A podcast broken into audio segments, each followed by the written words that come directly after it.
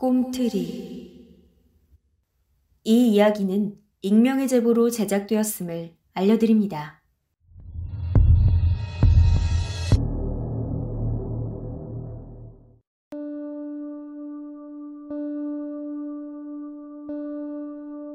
안녕하세요. 50대 아줌마입니다.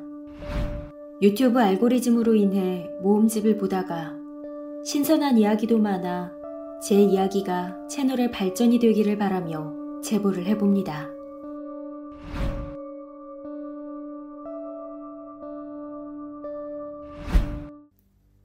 현재 저는 경기도 시흥에 거주하고 있습니다.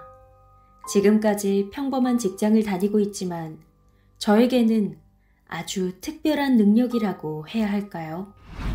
어떤 꿈을 꾸면 참 희한한 일들이 현실에서 생기더군요. 마치 예지몽처럼. 파란 바다를 걷는다든지 혹은 불이 나는 꿈을 꾸게 되면 아이들 성적이 오른다거나 돈이 생깁니다. 좋은 일이 생기는 거죠. 게다가 더욱 놀라운 건 벌레가 나오는 꿈을 꾸던 날, 다음날 뉴스에서는 좋지 않은 소식을 전하더군요.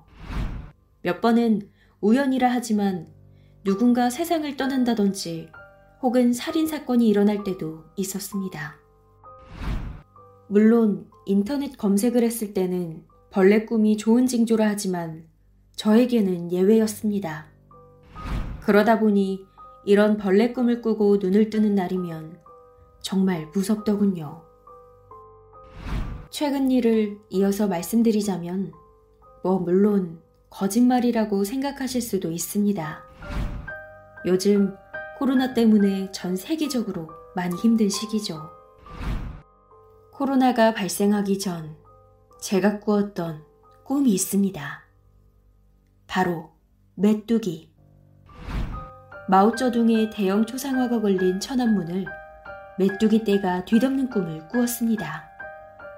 그리고 이틀 뒤 우한 폐렴 소식을 뉴스에서 전하더군요. 몇 주가 지나 이번엔 전 세계가 메뚜기 떼로 난리가 나는 꿈을 꾸었습니다.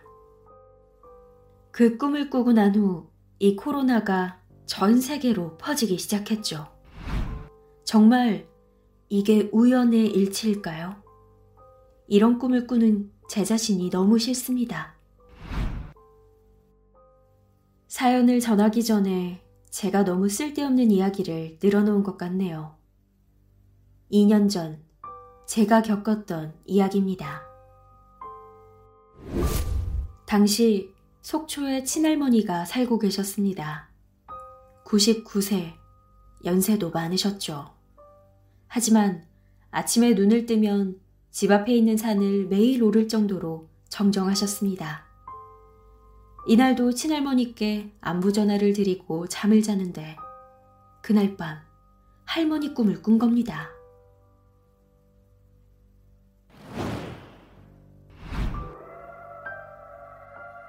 왜 안 와?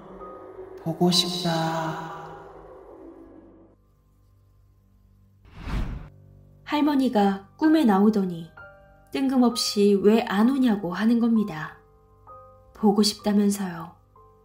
그리고 알람 소리에 잠이 깼습니다. 방금 전 꾸었던 꿈을 다시 한번 기억해 보는데 뭔가 느낌이 이상했습니다. 왜냐하면 가족 꿈을 꾼 건 이번이 처음이었기 때문이죠. 순간 불안한 마음이 들었던 저는 할머니에게 바로 전화를 걸었지만 전화를 받지 않으시더군요. 몇 번을 해도 전화를 받지 않자 저는 곧장 월차를 쓰고 남편에게 같이 가달라고 했습니다. 남편은 갑자기 당황했지만 제가 꾸었던 꿈 이야기를 하니 그제서야 알겠다며 함께 속초로 달려갔습니다. 속초로 가는 동안 강원도 인근에 거주하고 있던 가족들에게 전화를 했습니다. 먼저 도착한 부모님과 동생들에게 들은 소식은 할머니가 누우셨다는 소식. 언니, 할머니 돌아가실 것 같아. 빨리 와.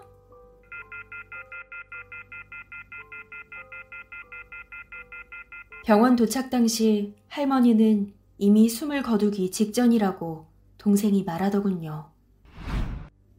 몇 시간이 지나 가장 늦게 도착한 저희 부부는 누워 계신 할머니를 바라보았고 할머니는 저희를 보자마자 갑자기 고개를 돌리시더니 꽁트리.